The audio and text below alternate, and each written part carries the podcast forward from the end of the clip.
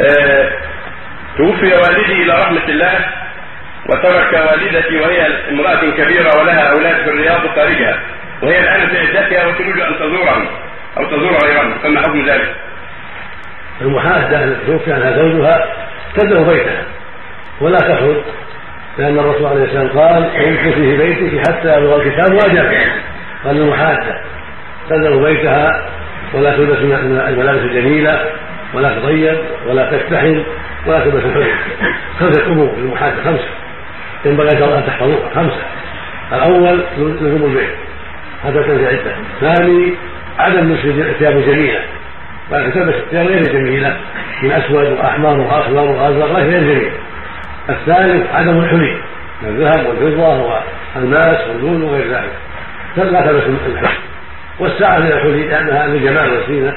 ينبغي أن تكون في جيبها أو في محل آخر تستفيد منها.